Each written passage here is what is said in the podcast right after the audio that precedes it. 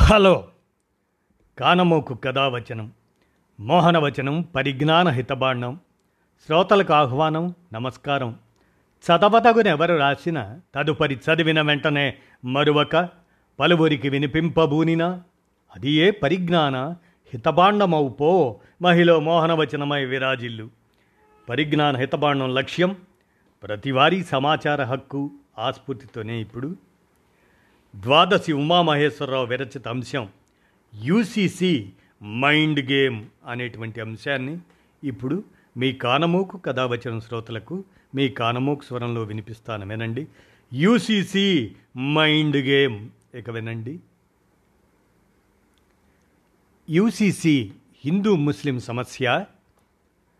ఒకవేళ యూసీసీ గనుక అసలు అమలు చేస్తే నాగాలాండ్లో ఉన్న స్థానిక ఎమ్మెల్యేలకు వారికి చెందిన అరవైకి అరవై ఇళ్ళను తగలబెట్టేస్తామని అక్కడి మూడు వేల మంది ఉన్న లోకల్ గ్రూప్ లిఖితపూర్వకంగా కేంద్ర ప్రభుత్వానికి స్ట్రాంగ్ వార్నింగ్ ఇవ్వటం జరిగింది. గమ్మత్తు ఏమిటంటే వారు చేసిన హెచ్చరికను బట్టి కేంద్ర హోంమంత్రి నాగాలాండ్ను యూసీసీ నుండి మినహాయిస్తామని వారికి హామీ ఇవ్వటం జరిగింది. నాగాలాండ్లో ఇంత తీవ్రంగా హెచ్చరించిన వ్యక్తులంతా ముస్లింలు గారు నాగాలాండ్లో ఉన్నవారంతా క్రైస్తవులు గిరిజన సంఘాల వారే. జార్ఖండ్లో ఆదివాసీల సమూహం సైతం ఫిఫ్త్ షెడ్యూల్ ఉపయోగించి తమను యూసీసీ నుండి మినహాయించాల్సిందిగా డిమాండ్ చేయటం జరుగుతుంది.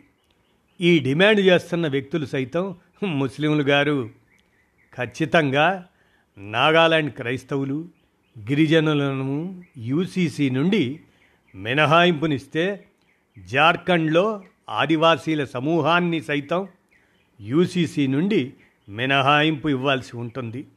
అంటే మొత్తానికి ఒక దేశం ఒకే చట్టం అన్నది కేవలం నామమాత్రపు వ్యవహారం అని ఇక్కడితో తేలిపోయింది. అంతేకాదు యూసీసీ విషయంలో కేంద్రానికి ఇలాంటి హెచ్చరికలు చేస్తున్నది మరకలో ఓవైసీలో కాదు. అలానే యూసీసీ అనేది హిందూ ముస్లిం సమస్య అంతకంటే కాదని కూడా సుస్పష్టమైంది. భారతదేశం లాంటి బహుమతస్థుల జనులుండే దేశంలో యూసీసీ తీసుకురావటం ఆచరణాత్మకంగా ఎందుకు సాధ్యం కాదో ఇదో చిన్న ఉదాహరణ అంతే అందరికీ ఒకే దేశం ఒకే చట్టం ఉన్నప్పుడు అందరికీ సమాన హక్కులు సమన్యాయం ఇవ్వాల్సి ఉంటుంది. అందరినీ ఒకేలా సైతం చూడాల్సి ఉంటుంది. వ్యక్తుల్లో కొందరిని వెనుకబడిన వర్గాలుగా జమకట్టి వారి ముఖాలపై ఉచ్చలుబోసే దారుణమైన సంస్కృతిలో ఉండటమే కాక పార్లమెంటు నూతన భవన ప్రారంభోత్సవానికే రాష్ట్రపతిని ఓ ప్రత్యేక కారణంగా ఆహ్వానం అందని దేశంలో ఇంకా ఉన్నాం మనం. అలాంటిది యూసీసీ ఆధారంగా దళితులకు అల్పసంఖ్యాకులకు సమన్యాయం అందరితో పాటు సమాన హోదాలు సమాన హక్కులు ఇవ్వటం సాధ్యమేనా అన్నది ఒక పెద్ద ప్రశ్న. యూసీసీ అమలు చేస్తే ముందుగా హిందూ అన్డివైడెడ్ ఫ్యామిలీలా ఆ లాను ముందుగా తొలగించాల్సి ఉంటుంది. ఎందుకంటే దీనివల్ల ప్రభుత్వానికి లక్షల కోట్ల ట్యాక్స్ నష్టం కలుగుతుంది. ఈ చట్టాన్ని ఉపయోగించి ట్యాక్స్ మినహాయింపు పొందుతున్న వారంతా హిందువులే అనడంలో సందేహమే లేదు. ముఖ్యంగా యూసీసీని అమలు చేస్తే భారతదేశంలో అందరికీ మతాచారాలతో సంబంధం లేకుండా ఒకే విధమైన వివాహం చేసుకోవాలనే చట్టం తేవటం సాధ్యమేనా? అన్నదో ప్రశ్న. ఉదాహరణకు యూసీసీ అమలు చేయబడుతున్న గోవాలోనే క్రైస్తవుల పెళ్ళిళ్ళకు సంబంధించి ఓ రకమైన చట్టాలు ఉంటే అక్కడి హిందువులకు వేరే చట్టాలు ఉన్నాయి ఇరవై ఐదు సంవత్సరాల వరకు ఒకవేళ భార్య బిడ్డను కనకపోయినా లేదా ముప్పై సంవత్సరాల లోపు కొడుకును కనకపోయినా ఆ హిందూ పురుషుడు వేరే స్త్రీని సైతం నిరభ్యంతరంగా పెళ్ళి చేసుకోవచ్చు. ఇది గోవాలో హిందూ వివాహ చట్టం.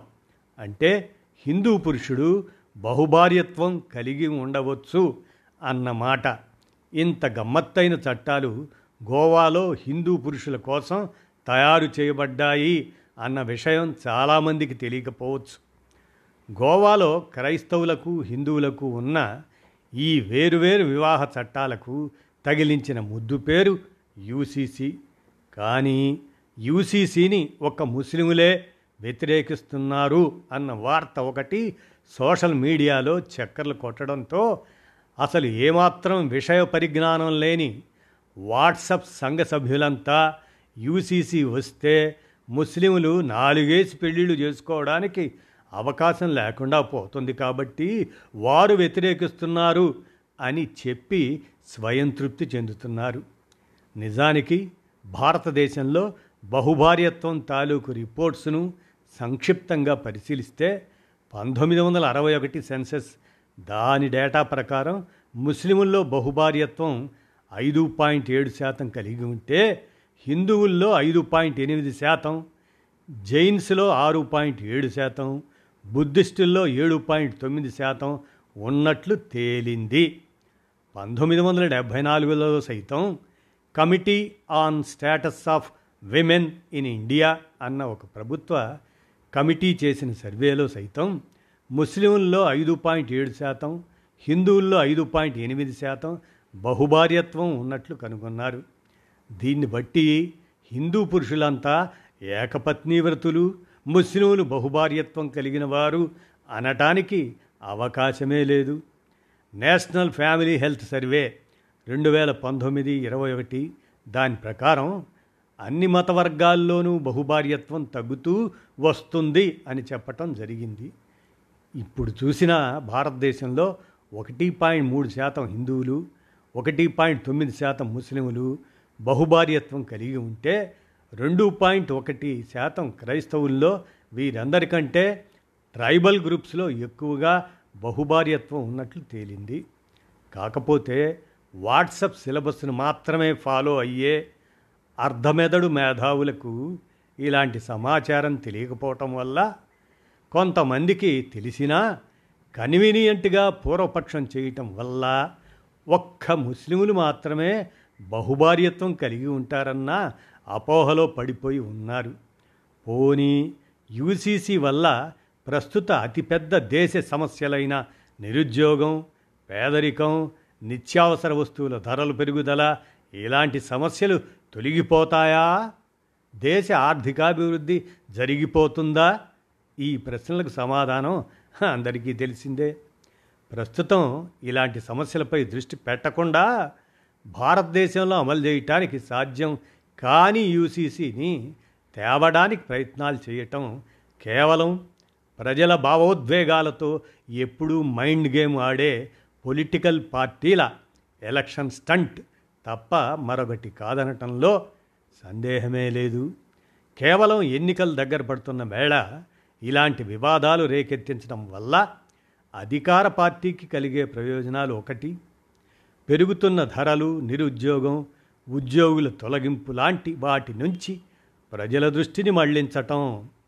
రెండు అధిక ధరలు పెరుగుతున్న నిరుద్యోగం ఉన్న ఉద్యోగుల తొలగింపు ప్రైవేటీకరణల మీద నుంచి ప్రజల దృష్టిని మళ్ళించటం.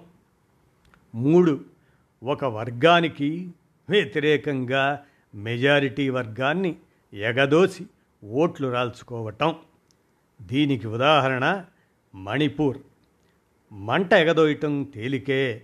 మొన్న ఆస్ట్రేలియాను నిన్న కెనడాను చుట్టుముట్టిన కార్చిచ్చులా ఆర్పటమే అసాధ్యం అవుతుంది ఇదండి. యూసీసీ మైండ్ గేమ్ అనే అంశాన్ని ద్వాదశి ఉమామహేశ్వరరావు విరచిత. దాన్ని మీ కానమోకు కథ వచ్చిన శ్రోతలకు మీ కానమోకు స్వరంలో వినిపించాను. విన్నారుగా? ధన్యవాదాలు. హలో. కానమోకు కథావచనం మోహనవచనం పరిజ్ఞాన హితబాండం శ్రోతలకు ఆహ్వానం నమస్కారం. చదవతగునెవరు రాసిన తదుపరి చదివిన వెంటనే మరువక పలువురికి వినిపింపబూనినా అది ఏ పరిజ్ఞాన హితబాండమవు పో మహిళ మోహనవచనమై విరాజిల్లు. పరిజ్ఞాన హితబాండం లక్ష్యం ప్రతివారీ సమాచార హక్కు ఆస్ఫూర్తితోనే ఇప్పుడు ద్వాదశి ఉమామహేశ్వరరావు విరచిత అంశం యూసీసీ మైండ్ గేమ్ అనేటువంటి అంశాన్ని ఇప్పుడు మీ కానమూకు కథావచన శ్రోతలకు మీ కానమూకు స్వరంలో వినిపిస్తాను. వినండి. UCC mind game. ఇక వినండి. యూసీసీ హిందూ ముస్లిం సమస్య. ఒకవేళ యూసీసీ గనుక అసలు అమలు చేస్తే నాగాలాండ్లో ఉన్న స్థానిక ఎమ్మెల్యేలకు వారికి చెందిన అరవైకి అరవై ఇళ్ళను తగలబెట్టేస్తామని అక్కడి మూడు వేల మంది ఉన్న లోకల్ గ్రూప్ లిఖితపూర్వకంగా కేంద్ర ప్రభుత్వానికి స్ట్రాంగ్ వార్నింగ్ ఇవ్వటం జరిగింది. గమ్మత్తు ఏమిటంటే వారు చేసిన హెచ్చరికను బట్టి కేంద్ర హోంమంత్రి నాగాలాండ్ను యూసీసీ నుండి మినహాయిస్తామని వారికి హామీ ఇవ్వటం జరిగింది. నాగాలాండ్లో ఇంత తీవ్రంగా హెచ్చరించిన వ్యక్తులంతా ముస్లింలు గారు నాగాలాండ్లో ఉన్నవారంతా క్రైస్తవులు గిరిజన సంఘాల వారే జార్ఖండ్లో ఆదివాసీల సమూహం సైతం ఫిఫ్త్ షెడ్యూల్ ఉపయోగించి తమను యూసీసీ నుండి మినహాయించాల్సిందిగా డిమాండ్ చేయటం జరుగుతుంది. ఈ డిమాండ్ చేస్తున్న వ్యక్తులు సైతం ముస్లింలు గారు ఖచ్చితంగా నాగాలాండ్ క్రైస్తవులు గిరిజనులను యూసీసీ నుండి మినహాయింపునిస్తే జార్ఖండ్లో ఆదివాసీల సమూహాన్ని సైతం యూసీసీ నుండి మినహాయింపు ఇవ్వాల్సి ఉంటుంది. అంటే మొత్తానికి ఒక దేశం ఒకే చట్టం అన్నది కేవలం నామమాత్రపు వ్యవహారం అని ఇక్కడితో తేలిపోయింది. అంతేకాదు యూసీసీ విషయంలో కేంద్రానికి ఇలాంటి హెచ్చరికలు చేస్తున్నది మరకలో ఓవైసీలో కాదు. అలానే యూసీసీ అనేది హిందూ ముస్లిం సమస్య అంతకంటే కాదని కూడా సుస్పష్టమైంది. భారతదేశం లాంటి బహుమతస్థుల జనులుండే దేశంలో యూసీసీ తీసుకురావటం ఆచరణాత్మకంగా ఎందుకు సాధ్యం కాదో ఇదో చిన్న ఉదాహరణ అంతే అందరికీ ఒకే దేశం ఒకే చట్టం ఉన్నప్పుడు అందరికీ సమాన హక్కులు సమన్యాయం ఇవ్వాల్సి ఉంటుంది. అందరినీ ఒకేలా సైతం చూడాల్సి ఉంటుంది. వ్యక్తుల్లో కొందరిని వెనుకబడిన వర్గాలుగా జమకట్టి వారి ముఖాలపై ఉచ్చలుబోసే దారుణమైన సంస్కృతిలో ఉండటమే కాక పార్లమెంటు నూతన భవన ప్రారంభోత్సవానికే రాష్ట్రపతిని ఓ ప్రత్యేక కారణంగా ఆహ్వానం అందని దేశంలో ఇంకా ఉన్నాం మనం. అలాంటిది యూసీసీ ఆధారంగా దళితులకు అల్పసంఖ్యాకులకు సమన్యాయం అందరితో పాటు సమాన హోదాలు సమాన హక్కులు ఇవ్వటం సాధ్యమేనా అన్నది ఒక పెద్ద ప్రశ్న. యూసీసీ అమలు చేస్తే ముందుగా హిందూ అన్డివైడెడ్ ఫ్యామిలీలా ఆ లాను ముందుగా తొలగించాల్సి ఉంటుంది. ఎందుకంటే దీనివల్ల ప్రభుత్వానికి లక్షల కోట్ల ట్యాక్స్ నష్టం కలుగుతుంది. ఈ చట్టాన్ని ఉపయోగించి ట్యాక్స్ మినహాయింపు పొందుతున్న వారంతా హిందువులే అనడంలో సందేహమే లేదు. ముఖ్యంగా యూసీసీని అమలు చేస్తే భారతదేశంలో అందరికీ మతాచారాలతో సంబంధం లేకుండా ఒకే విధమైన వివాహం చేసుకోవాలనే చట్టం తేవటం సాధ్యమేనా? అన్నదో ప్రశ్న. ఉదాహరణకు యూసీసీ అమలు చేయబడుతున్న గోవాలోనే క్రైస్తవుల పెళ్ళిళ్ళకు సంబంధించి ఓ రకమైన చట్టాలు ఉంటే అక్కడి హిందువులకు వేరే చట్టాలు ఉన్నాయి ఇరవై ఐదు సంవత్సరాల వరకు ఒకవేళ భార్య బిడ్డను కనకపోయినా లేదా ముప్పై సంవత్సరాల లోపు కొడుకును కనకపోయినా ఆ హిందూ పురుషుడు వేరే స్త్రీని సైతం నిరభ్యంతరంగా పెళ్ళి చేసుకోవచ్చు. ఇది గోవాలో హిందూ వివాహ చట్టం. అంటే హిందూ పురుషుడు బహుభార్యత్వం కలిగి ఉండవచ్చు అన్నమాట ఇంత గమ్మత్తైన చట్టాలు గోవాలో హిందూ పురుషుల కోసం తయారు చేయబడ్డాయి అన్న విషయం చాలామందికి తెలియకపోవచ్చు. గోవాలో క్రైస్తవులకు హిందువులకు ఉన్న ఈ వేరువేరు వివాహ చట్టాలకు తగిలించిన ముద్దు పేరు యూసీసీ. కానీ యూసీసీని ఒక ముస్లిములే వ్యతిరేకిస్తున్నారు అన్న వార్త ఒకటి సోషల్ మీడియాలో చక్కర్లు కొట్టడంతో అసలు ఏమాత్రం విషయ పరిజ్ఞానం లేని వాట్సప్ సంఘ సభ్యులంతా యూసీసీ వస్తే ముస్లిములు నాలుగేసి పెళ్ళిళ్ళు చేసుకోవడానికి అవకాశం లేకుండా పోతుంది కాబట్టి వారు వ్యతిరేకిస్తున్నారు అని చెప్పి స్వయం తృప్తి చెందుతున్నారు. నిజానికి భారతదేశంలో బహుభార్యత్వం తాలూకు రిపోర్ట్స్ను సంక్షిప్తంగా పరిశీలిస్తే పంతొమ్మిది వందల అరవై ఒకటి సెన్సెస్ దాని డేటా ప్రకారం ముస్లిముల్లో బహుభార్యత్వం ఐదు పాయింట్ ఏడు శాతం కలిగి ఉంటే హిందువుల్లో ఐదు పాయింట్ ఎనిమిది శాతం జైన్స్లో ఆరు పాయింట్ ఏడు శాతం బుద్ధిస్టుల్లో ఏడు పాయింట్ తొమ్మిది శాతం ఉన్నట్లు తేలింది.